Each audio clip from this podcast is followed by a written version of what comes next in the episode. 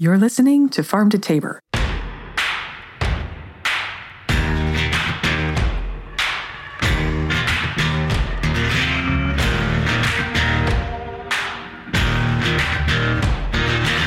Hello, everyone, and welcome to Farm to Tabor. Today we have Rebecca Seidel, a dairy farmer and artisan cheesemaker in Pennsylvania. She is so full of good information and stories. She's got some really crisp thoughts on feminism and dairying. I think this might be the longest episode Farm to Tabor's ever done, and I know we said that we weren't going to split episodes into multiple parts anymore, but this one turned out to be just a smidge too long for Patreon, so we have to break it into two. So we're going to do that, but this whole thing is legit from front to back, and it will all be publicly available on the SoundCloud, both segments, and a little bit of extra stuff on Patreon. So thanks for listening. We're going to dive right in.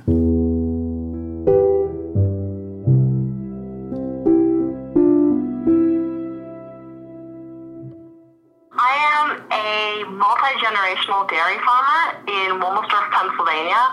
Um, I spent nine years as a dairy manager and kitchen manager for a value-added dairy farm. That means we made our own products and sold them to direct market rather than selling them to a co-op.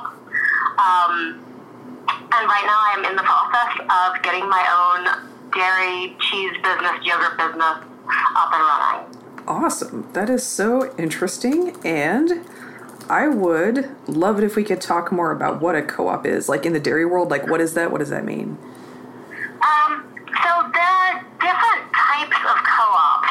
Um, Uh, that is the person, the the organization that a dairy farmer's milk goes to.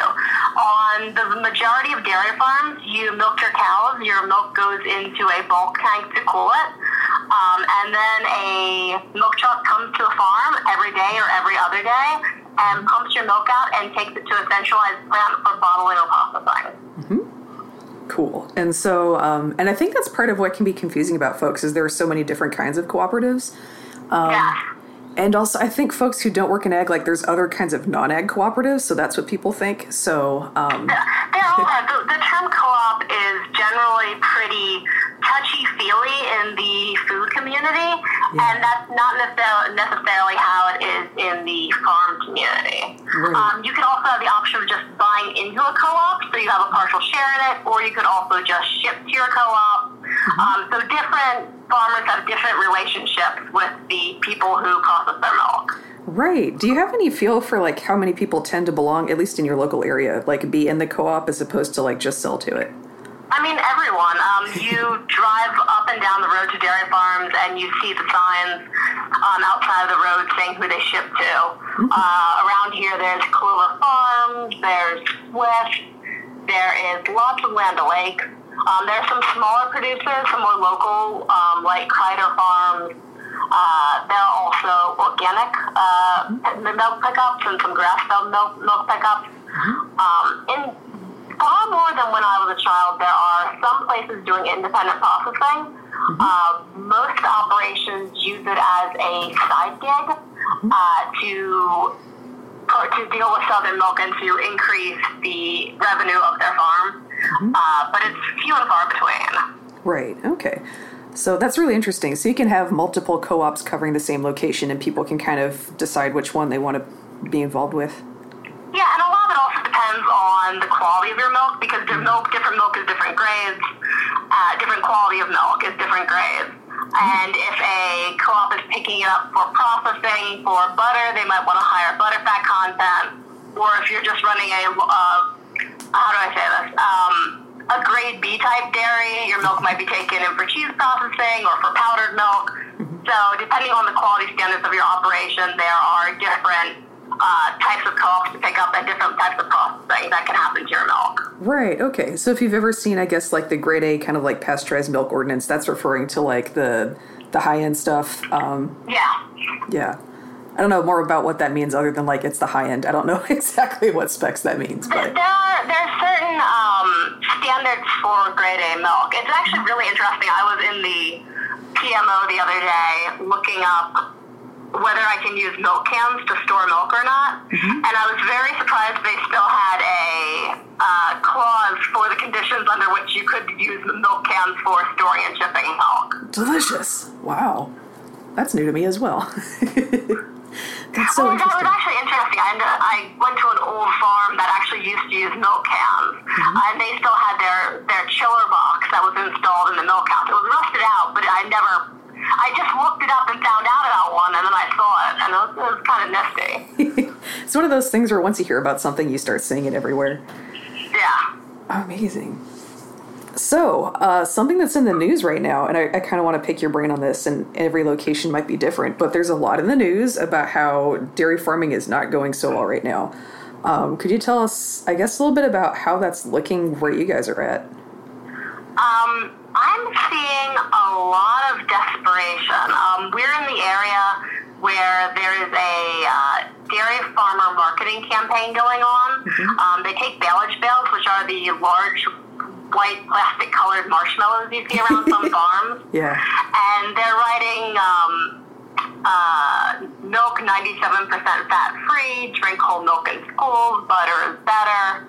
Um, And that's been a marketing campaign that farmers are doing themselves, putting that at the end of their lane. The veterinarians have it, pictures of it taped onto their trucks, mm-hmm. um, as a solidarity thing. And I think uh, they're, they mean it as a marketing campaign um, to get consumers to drink whole milk. Uh, I have some, some complex feelings about that. I don't think it's necessarily effective. Um, and I can get into reasons why.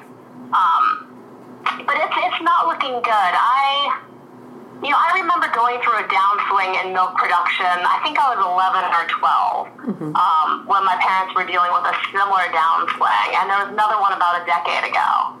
Yeah. And basically, farmers are not being paid the cost of production, mm-hmm. to produce milk. Um, and there is a lot of, there are farmers going out of business. Mm-hmm. Um, there are people cutting costs.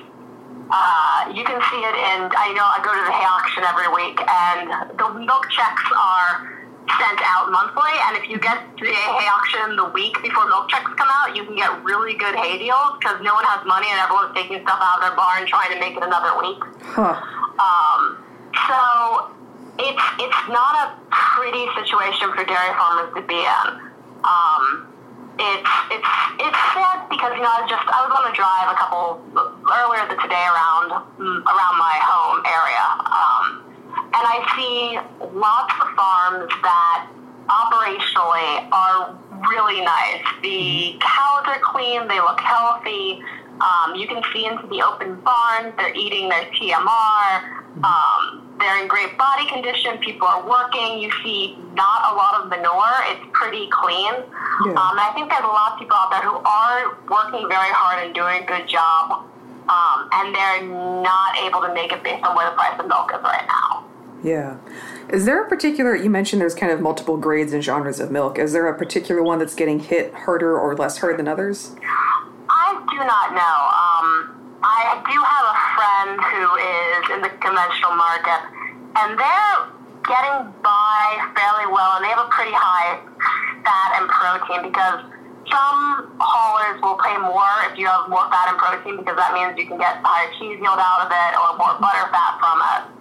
Um, and they're doing okay. But I think overall the market is hurting. In fact, I know it's hurting.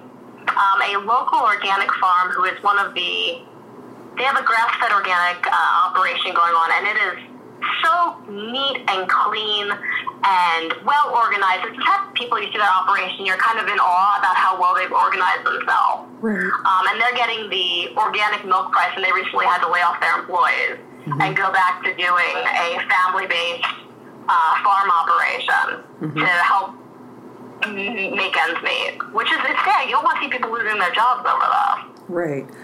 Yeah. Um, can you tell us a little bit about your how your experience with value adding on the farm? Like, instead of just selling bulk milk, you sell, you know, like cheese or ice cream, places sell butter, things like that. How does this play into the economic picture? Um, well, it, it's interesting. You have more people who are doing value added.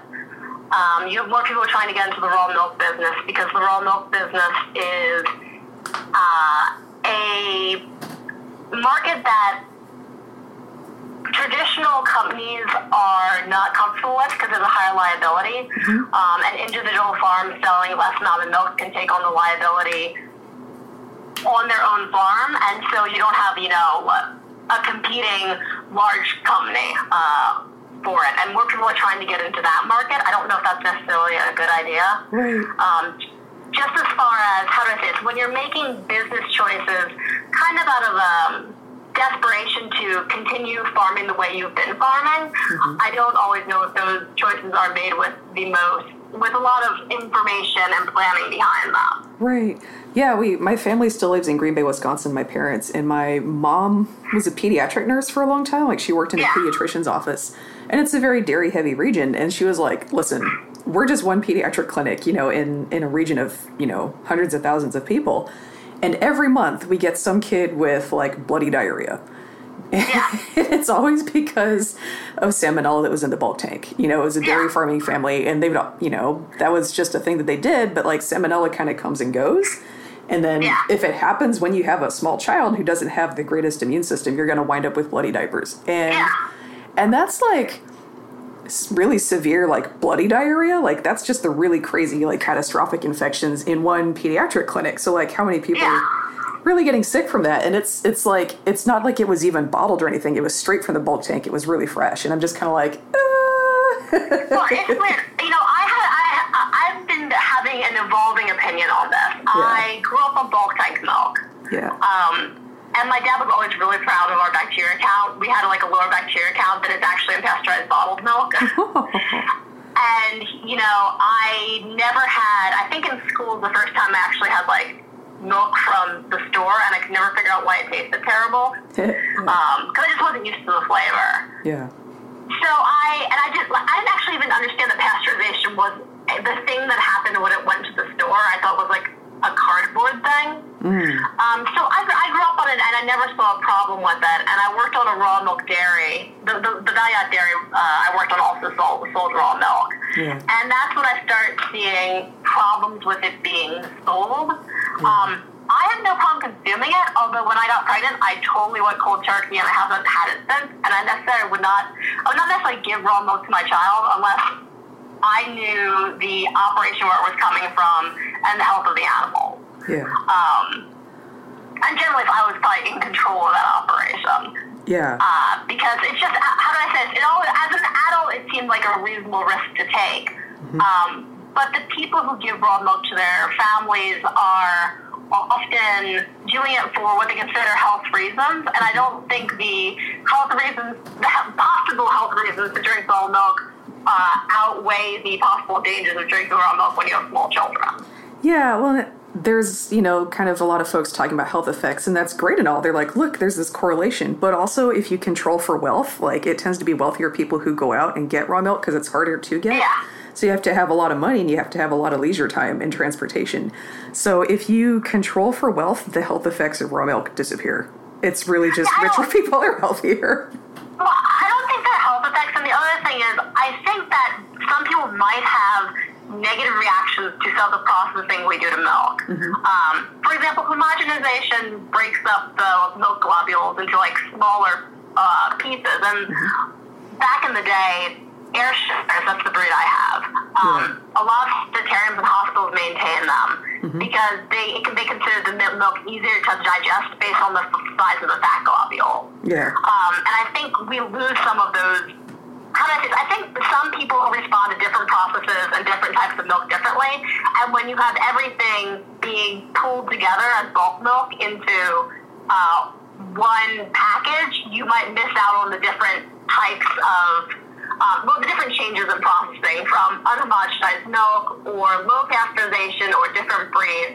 And like I said, I do think he'll probably react to some of that stuff, but I don't think there's any magical holistic effect that um, raw milk is going to cure your eczema and your depression and make you a body a weightlifter, you know?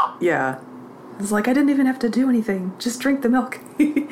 Yeah. Yeah, I know. There are people who feel that way. Like, there are, I knew weightlifters who would chug, like, a gallon a day while lifting.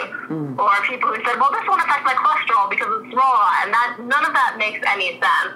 Right. Um, and that's one of the problems I had in the raw milk business was, you know, you were dealing with people who had these opinions. Mm-hmm. Um, and you don't want to necessarily say to your consumer, like, hey, what you believe isn't real, because no one wants to hear that when they're going out to buy something. Right. But I had, I had a hard time, you know, towing the line for, you know, because actually a lot of the people we sold to, there are wealthier people, mm-hmm. but were community members who were coming in and getting raw milk for their, you know, family of five. Mm-hmm.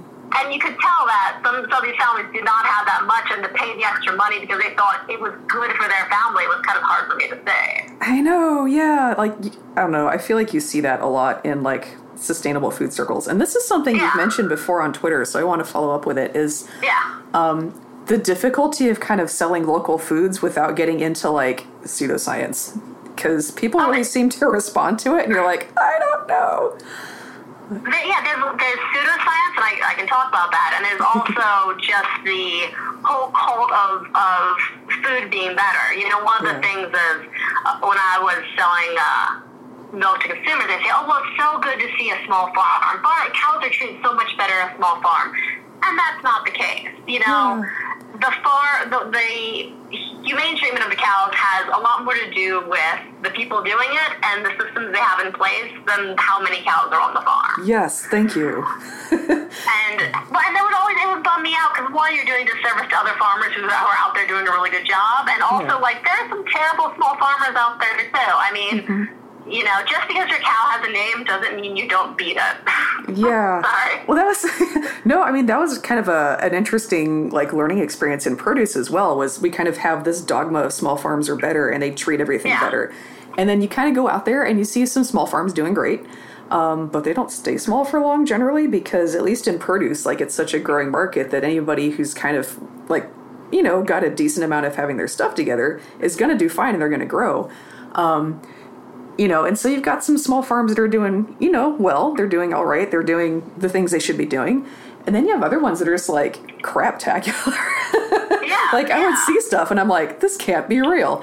Um, And then, you know, you got some big ones that are kind of shady, um, especially the ones that got big back in the day before there's a lot of oversight, and they're just kind of locked into that pattern.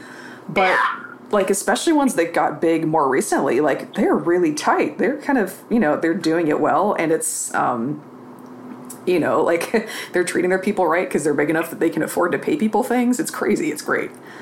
And the same is true of the organic market. Um, my former boss was a veterinarian, and when he would, was doing hard work down in Texas, he would refer to the organic farmers as heifer mills, because every week you'd have a new shipment of heifers coming in, because anytime you had a cow that would get a health issue, you just treat them with antibiotics and ship them off. Yeah. So they just constantly having this overturn in the herd to maintain our organic label. Oh, my um, God. And one of my... One of my This kind of made, I don't know how well informed this is, but one of my feelings about herds are, I do think cows are very, they're emotional animals, they're intelligent animals, mm-hmm. and they're social animals, and herd hierarchy and stability means quite a bit to them, and to be constantly being trucked in and trucked out, I don't think is good for animals. I think, you know, staying on one farm, having a fairly stable life, knowing your herd mates, knowing who you're going to, like, mess with on any particular day right. is better for the cow's overall health than going from farm to farm, that sort of thing. Yeah, like, just the transportation itself, and then, like, you know... Oh, transportation's so traumatic. yeah, and then, like, just being new in a place, it's like the new kid in high school yeah. syndrome. You're just, like, you know, feeling yeah. really exposed and on the spot and isolated, and that happens in cows. They're social animals. Um, yeah, as soon as you bring a new cow into the herd, everyone starts picking on them. Yeah. Like, I have one cow who got who came on in a chef, got the truckload. She knows everyone. But she showed up in, like, September because um, she was being milked on a different farm. Mm-hmm. And they're still holding dicks to her. yeah. Like, it's been months. And I'm just like, could you guys leave Quince alone, please? Like, could you just let her be in your herd? No, that'd be crazy. no, yeah. Oh, man. So so one of the things that you're doing a little bit different is you're you're milking Ayrshires, which is a different breed of cattle than the usual. So yeah. tell us a little bit about that. Like, what are they? What kind of fueled that decision? Um, so the, what fueled that decision is I grew up in a herd of mixed Holsteins and Ayrshires. Mm-hmm. My great-grandfather had Ayrshires, and they ended up, you know, in my dad's family. and I like them a lot personality-wise. Some people say that Ayrshires have personality as a good thing. Some say it as a bad thing. I kind of, I really like slightly difficult animals. Um, it makes me feel, you know, having an animal that loves you and adores you is great, mm-hmm. but, like, taking an animal that really doesn't particularly like you and getting them to, like, okay, you can milk me, that's, that's our relationship. You know, that, that that's a lot more emotionally fulfilling to me. Yeah. Um, and also, you know, they, they're kind of smart. They're uh, they're stubborn, but they're also, you know, you can see them thinking. Yeah. And I, I kind of like mischief a little bit. um, as far as from a business decision, I started my herd with three animals that my uncle had been breeding out in Colorado. I bought them, bought them and brought them back, and they were from my parents, my grandfather's original line. Um, so, you know, have the family connection there. They also have a higher cheese yield than other breeds. Mm-hmm. They are super hardy. Um, I don't want this to reflect badly on me, but some people say that the only reason why some our farmers have Ayrshires is that they would kill anything else. um, because they they will eat sticks. I mean, that's, and I'm not saying that in a good way, but they're very, they're a good grazing breed. They're, they, uh, you know, they They eat well, they can live under negative conditions, they can be outside. Um, a lot of the, like, Holsteins have been bred um, to be a more indoor cow, more streamlined cow, um, a milk-producing machine. Yeah. And because I'm doing a grazing operation, I want them that grazes efficiently, and I really do enjoy their hardiness, that I'm not having tons of health problems. They just kind of take care of themselves, um, other than weird... you know, uh, health issues, you know, acute health issues, I should say. Yeah, well, they're not, like, constantly getting into trouble, like, the way No, I mean, well, they, they get into their own sort of trouble, but, like, it's more like, oh, Kipling got her neck chain stuck on a fence, you know? It's yeah. not, you know, having regular, you know, digestive problems or hoof problems, that sort of thing. Right, exactly. It's not, like, just constant chronic stuff. Yeah. Yeah, they they kind of got, like, that go-out-and-get-it mentality, it sounds like. Um, yeah, it was kind of interesting that you mentioned, like, you know, kind of like really chill animals versus ones that have a little bit more mischief in them. I worked a little bit with horses and mules, and, like, everybody talks about how mules are terrible, and uh, I love them. They're the best. Yeah. You know, like, they they think a little bit more than horses do. Like, no shade on horses. They're cool too, but, but they kind of, there's a little bit more there there. Yeah, I, I, I working with something that's, like, working back with me, you know? Yeah. I, and I totally understand why in a more traditional dairy, um, you would want a animal that works more as part of a system. There was this great quote I once read about artisan cheese, which is the difference between artisan cheese and industrial cheese, and that is that in artisan cheese, the cheesemaker adjusts the milk, whereas in industrial cheese, you adjust the milk to the, uh, to the, uh, cheese, and to the system making it. I kind of feel the same way about small farms versus large farms. In small farms, you kind of adapt yourself to, like, what the animals need, whereas on a large farm, you adapt the animals to what the farm needs. Right. Yeah. Yeah, that's a really interesting way of looking at it. Um, I want to pick your brain a little bit on marketing, because that's kind of an area that it seems like that's that's really kind of the role you've taken in your family's operation, is kind of more like yeah. that, that inside-outside interface. Let's let's talk about that. I don't know. Um, I don't know. Like, I can tell a funny story from a produce farm that I saw once that maybe illustrates some of the some of the common issues in agriculture that, that I think. Yeah, like, yeah, go for it, and I'll, I'll bounce off of that. Yeah, I think that that's kind of like basically what you're dealing with. So, once upon a time, uh, I went to a, a produce farm, and it was a family operation, and I show up, and you know. When we get the application, like when they tell you you need to go do an audit, they'll kind of send you the the paperwork from when they did the application, because it's like, what do they grow? What are their names? Phone number? Like, you know, where are they? How big are they? That just the basic stuff. Um, so I'm looking it over. I'm like, oh, this place is pretty big. Okay, it happens. Um, we get there, and then you always go through that information with them before you start doing, like, a food safety audit, because, like, most of the time something on the application is wrong, because uh, it's just like a weird piece of paperwork, and they never turn out right the first time. And it's, it's often, you only do it once a year, right? So anyway, um, so you're like, hey, you know, what are you growing right now versus, like, your entire year's portfolio with a lot of vegetables? It's a seasonal thing. Like, especially in the South, you have your summer and your fall crops. So you're like, okay, what's actually in the ground and getting harvested right now that we're going to see today? Um, how many acres are there of that? Like, where in your plots of land are they located? So we can figure out where we need to go and all that stuff. Um, like, is the crew active today? Have they started yet? When are they going to end? All that good stuff. So we're talking, and uh, we get to the part, like, what kind of acreage are you guys running? And she was like, seven thousand acres? six thousand acres. Ah, I can't remember. And she had to go into records and because they couldn't remember if they were farming six or seven thousand acres. Um... Which is, like, I get how it happens, but it's kind of a big discrepancy. um, you know, either way, they'll keep you busy enough to forget, I guess. Um, but then, like, periodically on and off throughout the audit, like, they would grumble about how they were getting terrible prices because they were selling to a broker. And I guess, like, for anybody who's not familiar with ag who may be listening, so um, you can either basically sell your stuff directly to a grocery chain or, you know, a distributor, or you can have a broker do that for you. So you're like adding another step of removal between you and the customer. And for smaller operations where you just don't have like the infrastructure and like the, the people and the bandwidth available to do that because you're like fifteen acres. But that kind of makes sense. I get how it happens. But they're doing six or seven thousand acres. Like they could definitely afford to hire someone to do that. And they weren't. And they're constantly bitching about the prices they're getting. They're like, well, they just don't care, you know, and, and they're out to make a buck for themselves. And you're like, yeah, that's business. That's they're just here as a charity for you. And like, you know, you got six or seven thousand acres. Like you could be in business to make a buck for yourselves. You can afford to do that. And so like, I just I think about these guys constantly because they really had this attitude that the world owed it to them to go the extra mile to make sure that they didn't have to do as much work that they could totally afford to do. Um, and really should have been doing, and you're like, maybe mon- find that extra thousand acres you lost and monetize that and like use that to pay for a, a sales guy on your own. I don't know. I just think about that all the time. So carry on.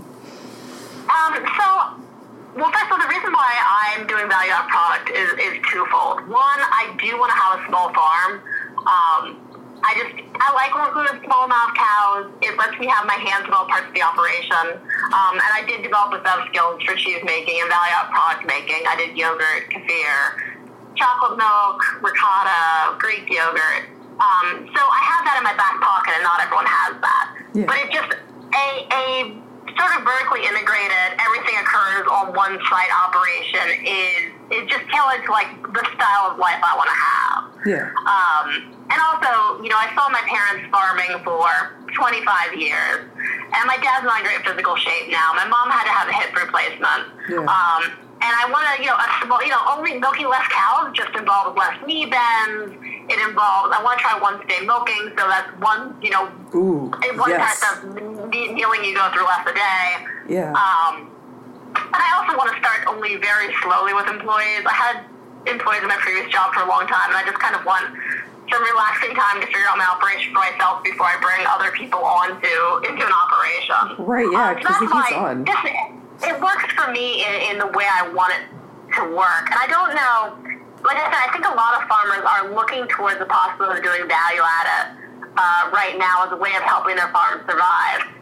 Um, and, you know, as we talked about pasteurization, The, the step from taking milk from a bulk tank to, to milk from an edible product involves like a sanitary step, mm-hmm. um, which I don't know if every farm is geared up for. You know, ideally, I would almost rather have a second site to do my processing on, the, not on the farm, just so I have a, a division between this is the site where the cow shit is, and right. this is the site where we make food. Right. Um, so when I see... I, I, I'm very I, I'm very glad that farmers are starting to take value-add processing into their own hands, mm-hmm. um, but I don't want people to do it for the wrong reasons. Um, you should do it if you want to make uh, a food that's going to be ready for sale, not necessarily do it so you can keep farming as you farm. Yeah. Um, you know, there's a farm. Farmers, dairy farmers have not had to take marketing into their own hands um, many times in the recent future. Um, let's say last. I don't know, since, since co-op showed up. It used to be, you'd have your milk cans, you put them at the end of the road, someone would put them, put them, pick them up, take them to a creamery. Sometimes you'd even get your skim milk back, they'd just take the butter off and send the milk back for you to feed to your calves or something. Huh. Um, and for a lot of those farms, milk was not their primary source of income. It was part of the whole operation. Right. Um, if, you know, you milked your six cows, you drank what you needed for your family, you shipped the rest. Mm-hmm. Um, caused cloud farms to become larger, produce way more milk than they would ever need. You have a bulk tank to come, have a uh, truck to come pick it up. Mm-hmm. Um, and they've relied on that market to fund their lives, and so that they are subject to the whims of the milk price. Of milk price. So when there's too much milk, mm-hmm. the price goes down. When there's not enough milk, the price goes up. Um, and this benefits the people who survive through the downfalls, because suddenly, you know, your neighbor's out of business, and you can pick up their business, and now you're getting twenty-two dollars per hundredweight instead of sixteen, and you're flush with cash. Yeah. And then the market crashes again, and hopefully you squirreled enough away during that time to reinvest so much into your farm that you're just producing more milk and also running on debt. Yeah. Um, it, it's a how it's not a functional system, uh, how we currently price milk and how farmers get paid for their milk, because there shouldn't be a time when you're running for months on end below the cost of production. Mm-hmm. Um, when I was working on my business plan, I was working off a Penn State spreadsheet um, that had how much, uh, that had the cost of production, what what a farm needed to to fund all their all their um, expenses, and that estimated around nine dollars, uh, nineteen dollars per hundredweight. Mm-hmm. And right now, the price has been running around fifteen, sixteen for uh, over a year. Mm-hmm. So almost any farm in that situation is running at a net negative right now. Um, you're probably surviving because you have people doing other things, you have people working off the farm, um, but it's not a long-term viable market for, for anyone. Right. Um, and I really wish, you know, like I said, farmers right now are trying to market themselves directly to consumer. Um, there's this narrative out there that the reason why people are drinking less whole milk, less fluid milk. People are consuming the same amount of, like, cheese, yogurt, all that, but they're consuming less fluid milk. Mm-hmm. Um, is because when Michelle Obama wrote her lunch program, she had people drink low-fat milk, and they're saying that my entire generation does not like milk anymore because we were forced to drink low-fat milk, mm-hmm. um, which is why they're pushing this idea of, like, drink whole milk. Mm-hmm. Um, and, first of all, I think you can't blame the consumer for the consumer choices. That's a that's a losing proposition. Yeah. Um, you can't shame someone into into consuming your product. Mm-hmm. Uh, and while it may feel very good for dairy farmers to be seeing it, it feels as though that they're putting the finger on their scale. Mm-hmm. Um, it's probably much better for them to figure out some way that the milk commodity would have other price regulations in it, or or number of cattle regulations. Mm-hmm. Um, that they can adjust the overall fluid milk um, production on, like, a uh, regional or national level, mm-hmm. um, as opposed to just uh, banking on farmers going out of business when the price goes down. Right. Well, um, because it, it's a shame. Yeah. Well, it seems like that's a, a really a consistent theme in U S agriculture is we're just going to make more and more and more, and then when we flood the market, we're just going to f- basically bend the world to our will instead of kind of like reflecting as an industry like what we've done to get to this point. Um, you see that a lot with corn and soybeans. Like every time the market floods, they just invent another use for them, you know? Yeah. Um, and that's harder to do with milk. We've kind of already... Yeah, they're, yeah. they're totally trying. Um, I was just looking, there was a grant, and one of the uh, possible part of, parts of the grant you could apply for was for new and creative uses of milk. And I think they're working on like casein wax coatings for things that, you know, um, hmm. whey byproduct films, that sort of thing, like other non-food uses for milk. Okay, so now we're looking at the industrial feedstock market. Yeah, yeah. Cool. That's great. Um, so one of the things you kind of mentioned, and I'd like to circle back to, is how, um, you know, a lot of folks have off-farm jobs. And it's it's funny because... Um, You know, if you mention that to folks who aren't familiar with agriculture, they're like, my God, you know, like farmers can't make a living farming. They have to take other jobs. Um, and I've, if you work in agriculture, you're like, well, everybody has fourteen side hustles. That's just how it works. That's how it's always worked. Um, I don't know, like it's it's kind of interesting because ideally you want to be able to do a thing full time. Um, but that, as far as I know, has just been the reality for so long. It's like farming is a side hustle that you do while you're also well, doing I, a bunch of other things. I think it depends what sort of farming you do. I mean, yeah. it's totally, you know, there are guys who do hay and they work normal jobs and take off to mow their hay. There's guys who do some corn yeah. and like they, they manage your life around corn. And there's some things that that lends it to, like beef farms. You can totally operate a smallish beef farm and have a job. Oh, yeah. Um, My husband's constantly like, why don't we just have beef? And I'm like, well, I'm a vegetarian, that would be kind of awkward. But even though I tell him I'm cool with eating meat, I'm down with eating meat, I sell meat. Um, but, uh, you know, I, I like to work with my animals more than eat them. Yeah. Um, but there, there are types of agriculture you can do and have side jobs. With farming, you know, I grew up with both of my parents.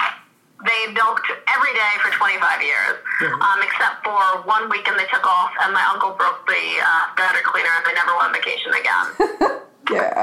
Um, and, you know, I think that their farm might have been more viable, and their life more viable, if they actually had embraced the possibility of working off farm and bringing more help on farm. Um, mm-hmm. My mom did do some substitute teaching, but that was, you know, whenever they needed a teacher, and she would only do half days, so it wasn't a lot. Yeah, it's funny. Um, but both my parents had education skills beyond the traditional farm education skills that they could have marketed to bring more money into the household and take the burden off of their bodies by, you know, bringing in work. So that was, they also had some bad experiences with employees that I think led them to just like, hey, why don't we just do all this ourselves? Right. Um, which I think is an argument for better employees. Yeah. Not for not having employed. Yeah. Um, but, but yeah, a lot of farmers, you have a one spouse working on site, generally a wife, um, mm-hmm. or you have multi-generational families where you have a father, a son, and daughters and wives, and they're kind of all trading on and off milking and on and off management. Mm-hmm. Um, kind of my perspective on, far- on dairy farming, at least, is, how do I say this? It, you at least would want one or two full-time people Um, to maintain the continuity of the operation. Right. Because uh, it's not so, how do you say this, with beef cows, you're just kind of, you're letting them graze, you're throwing some supplement at them, you're checking on their body condition, dealing with health issues. Yeah. But it's not this twice a day or three times a day, every day process, um, where you also have, like, lots of sanitary, um, and you have to build sanitary conditions into your milking system. Yeah. Um, and I sometimes I think farmers end up stretched too thin trying to uh, manage all that. And on the same on the same kind of subject, a lot of farmers around my area are Mennonite farmers, where you have a husband and a wife and, like, you know, six, seven children who are also all involved in the operation working together. Yeah. Um, and you're you're pulling farm labor from your from your children and your family. Mm-hmm. Um, and that's how some other farms around here work. Um, where you don't have to necessarily work off site, but you have you have more than just your like two point five kids or whatever. Right. Yeah, I think that's that's a really good point you bring up. Is that like um, you know, it obviously depends on the kind of farming, but the jack of all trades thing, like in real life, doesn't work out too great. You know, um, and, and some of the more successful operations that you see, you know, of any type, um, are the ones that have more people. And it's it's kind of funny that folks, again, we've kind of had people equating small equals good, big equals bad. Um, but that smallness of size, like, it really does have an impact. Like, it really does strain what you can do. Like, there's just so much that goes particularly into a dairy operation that yeah. like, it's just not logistically feasible to be that small. Um, and it's not even like you yeah, have I mean, too many cows. Think, and having, yeah. having more people leads you to, you know, be more awake, be more alert of your, uh, aware of your problems, have more time to work on paperwork. Mm-hmm. Um, But a lot of places are running it the same way. How do I say it? As, as a family unit, you can't necessarily afford to bring people in. Yeah. Um, and you and the thing is, and then when you do keep bring people in, you you can't necessarily afford to pay them well. Yeah. Um, and that's that's one of these problems in agriculture that you. How do I say this? I think farmers really do have to. If you're hiring people, you're not just like hiring farmhands. You're hiring human beings mm-hmm. who need to be paid and treated like human beings. Yeah. And you can't necessarily pay someone a living wage uh, out of a farmer's, out of a milk check, mm-hmm. um, or at least not consistently. Yeah. Yeah, and that's that's why I've kind of really been looking at other models of farms besides like the family model, which, you know, like um, there's a small family farm. Like when we hear family farm, we think smaller, but the big corporate farms, like quote unquote, are usually family operations as well. It's just like a family and you hire on additional people as needed slash possible. Um, but there's a lot of other ways to do it. Like there's a lot of collaborative farming out there. Like I, I think I tweet a lot about the Hutterites. A lot of like native operations when they first started, you know, like during the colonization process, a lot of native people were basically forced into farming. And because the tradition was to kind of do everything on the village level as opposed to individual families, they're like, cool. So they pooled their resources and got mechanized farm equipment and ran the whole thing as a whole community.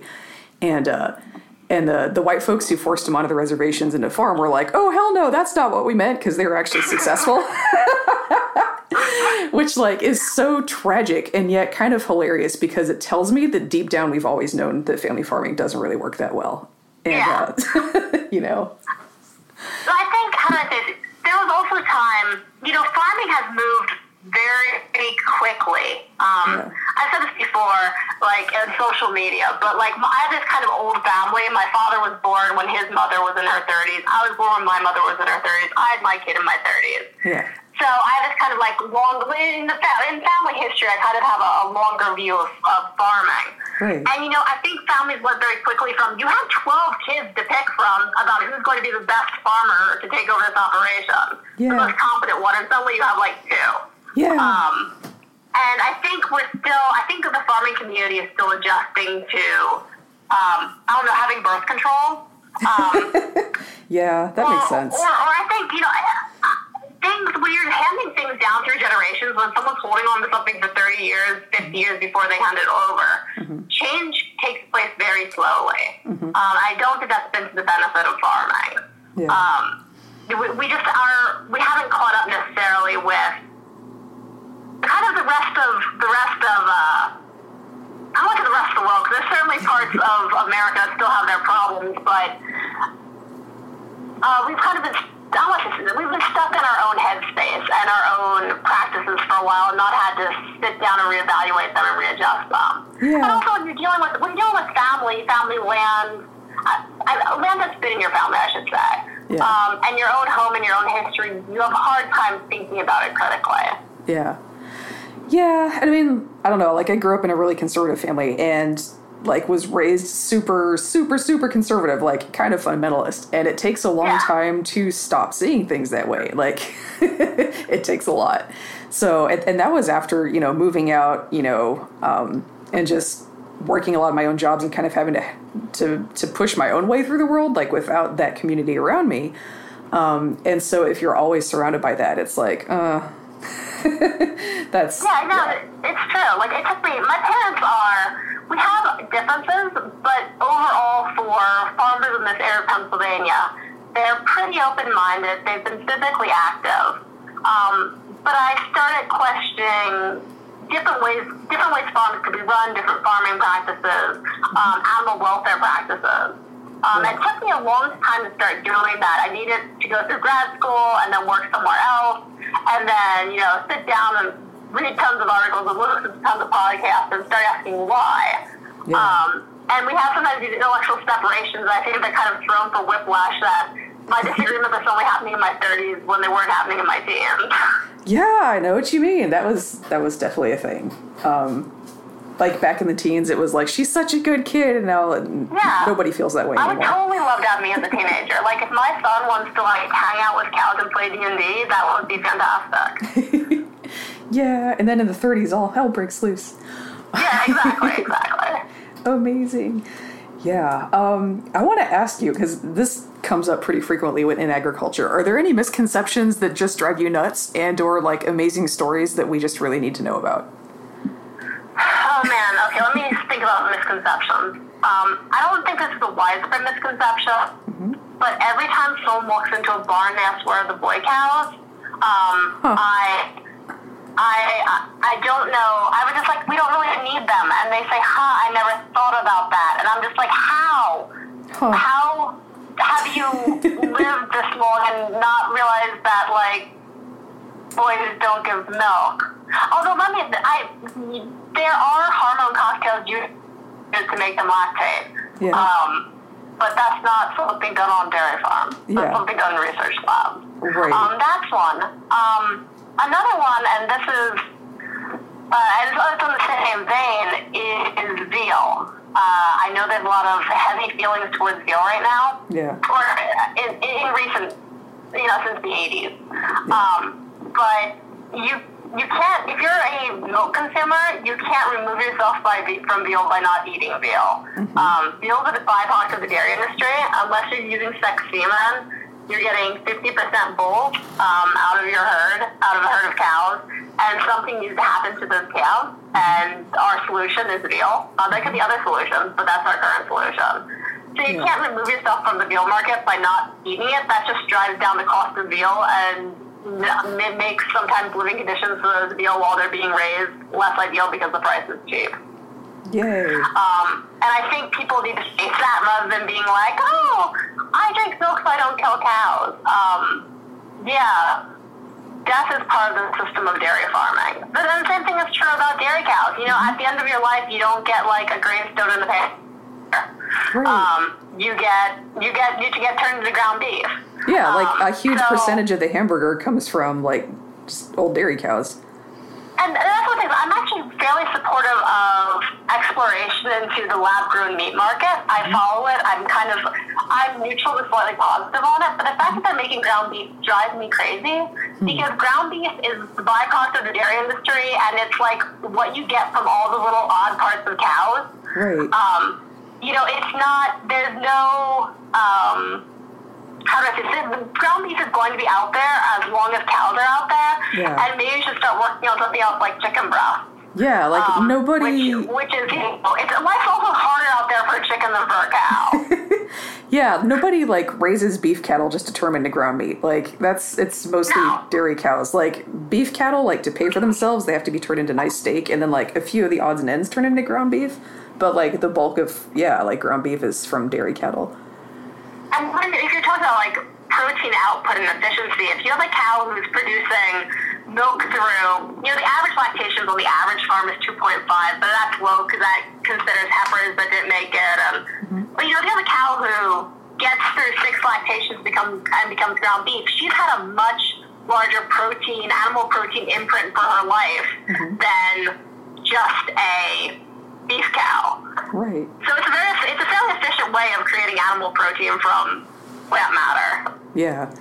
Yeah, and it's really interesting how they kind of calculate out, like, here's the carbon input, like, a uh, footprint of beef, and you're like, is is that, like, is that a Hereford? or, or is yeah, or is that yeah. ground beef from a dairy cow? Like, have we even thought about this? Like, how much of the beef is really coming yeah, from dairy? Yeah, I'm supportive of the research because, you know, I think it's, I don't, I don't find it um, to be at odds with agriculture, mm-hmm. um, but I, I'm just I question like that, that ground beef is their frontier right. um, because I think chickens go through worse conditions, and we know that there's this giant demand for boneless, skinless chicken breasts. So like, why don't we just grow them without the chicken? Right. Yeah, and like the the back quarter of the chicken just winds up getting shipped to China low cost, or I buy them because I'm cheap, you know. Like, yeah. there's, there's so much more demand for the front half of a chicken, and then you're like, but we can only make a whole chicken at a time. You know? So if you work in lab meat and you're listening to this, you know, there's there's a hot tip for research yeah, reactions. Yeah. Yeah. Oh, my goodness. Um, yeah, I don't know. Like, there's there's definitely, like, um, I'm very interested in the sustainable ag- uh, agriculture part of things and making sure that we have good evidence-based uh, decisions. And I think for the most part, Uh, you know, researchers are going in the right directions, but there's um, there's a lot of misconceptions and like just in the general public. And it's it's sometimes it's like, I don't know what's more frustrating, trying to communicate to farmers who have like they're set in their ways in a certain way. But also um, I think folks who like learned about agriculture from Little House on the Prairie, and it's it's not their fault. Like it's like, I don't know how shoes are made, and that's because I don't work in the shoe industry, and that's fine. Like yeah. it's not, it's not a moral failing. And I think we kind of treat ignorance about agriculture as a moral failing. And so, um, people don't want to admit that they don't understand stuff because we're so, I guess, kind of militant about it. Um, and it is so frustrating sometimes that there's all these misconceptions, but you're like, it's not their fault. They've been lied to, you know? No, I know it's, it's not their fault. fault, and how do I say this? People, like, want food to, to be very personal and, like, close to them, and they feel as though they're, like, their their buying choices, like, super matter, um, and want to say something about their personality. Yeah. And that all that gets pushed onto the food industry, and they want you to tell them how good the food is and how, you know, they're paying more for something that's going to make them healthy or make them morally superior. And I you can't, I can't tell someone that. And that's, yeah. I recognize that's going to be one of my big uh, hurdles I'm going to have to overcome in marketing, yeah. um, is that I'm just going to have to, like, hey, cheese tastes good. Right. Um, Because, you know, I can tell them about myself, but I don't like when people put their own need for, uh, you know, feeling better about themselves, feeling about, about their consumer purchases on me. Yeah. Um, there's just, there, there's definitely poorly made food out there. Yeah. Uh, but you can't necessarily tell that from a label or even from someone's shtick. Right. Well, and you, you can't really, you market food from a negative standpoint. Like, everyone else's is shit, but mine is... it's good. It's just good. Yeah. You know, which is usually, like, really what's happening. But you, like, that's not a great marketing pitch. It's not very polite to your neighbors, and it doesn't no. resonate. So I do think, I think one of the issues the dairy industry is having right now has been all the specialization of the milk market. Um, when you go to the store, I mean, we'll even put the whole nut milk, nut milks aside, but if you see grass-fed milk, you see organic milk, you see A two milk, you see, like, ultra-processed milk, um, and all that says to the consumer is there's probably something wrong with conventional milk, and it's not a large leap from there's something wrong with conventional milk to there's something wrong with milk. Mm-hmm. Um, I know that farmers really like to rag on vegetarians and vegans, mm-hmm. but I think a lot of the shift in milk consumption is actually in that margin that has kind of, like, heard about the keto diet, mm-hmm. and heard about Whole thirty, and heard about paleo, which has these vibes of, like, milk is going to give you acne, mm-hmm. and, uh, it, you know, you'll lose weight if you don't drink milk. And I think people have absorbed that into their drinking habits because... you know, the amount of beef we consume, that hasn't decreased. The amount of, like, other dairy products, like yogurts, that hasn't decreased. Um, so I think people are absorbing something else that's out there in the culture, and people aren't really doing anyone else favors by try by by by how do I say this? The more you specialize, the more people will become suspicious of dairy. Yeah. Um, you gotta do what you need to do to survive, so you can, like, you know, I'm totally cool if you want me to do the organic thing, mm-hmm. um, but I think it makes consumers confused about, you know, a gallon of Land O'Lakes creamer, or a half mm. gallon, pint, quart, yeah. Yeah, a quantity. Yeah. Yeah, um, yeah. It's it's I, a lot of people are going vegetarian or vegan, um, but most of them don't stick with it. Um, whereas no. a lot of folks are kind of like really kind of doing the eat a lot of meat and like like you said, like the paleo thing. Um, and yeah, that, it's, it's weird. My brother does the whole like low starch, high meat thing, and I've been a vegetarian since two thousand six. Yeah. And family like dinners are just. This like giant stress bomb because we need to find things that people will eat. Oh no, that sounds terrible. Yeah. Oh, my condolences, man. I have good stories. Let's see. I'm trying to figure out what would be the like most evocative of an issue at the same time. Because let's see, I've had, I've seen customers wave crystals over dairy products to oh. decide whether they want to buy them. Okay. That's that's been interesting. Okay. The crystal just knows. Like, in yeah. general, like, how does this, I had this moment with, like, with farming, like, parents were like, you know, don't, don't really talk about it. If you talk badly about other people, they'll talk badly, you know, people, it'll, it'll, it'll look bad about you, and I'm like, wait, wait, like, no, no, no, there's, there's this culture now that you, like, you call out people for being shitty, yeah. and, like, I want to be the person who does that. um, I don't want to be a quiet person. That's part one of an interview with Rebecca Seidel, dairy farmer and cheesemaker in Pennsylvania. Join us for the second half where we talk about agriculture and mental health. The second half is publicly available. If your podcast app is not picking it up, you can get it on the Farm to Tabor SoundCloud. And again, there's extra stuff on the Patreon. So we'll see you on the second part.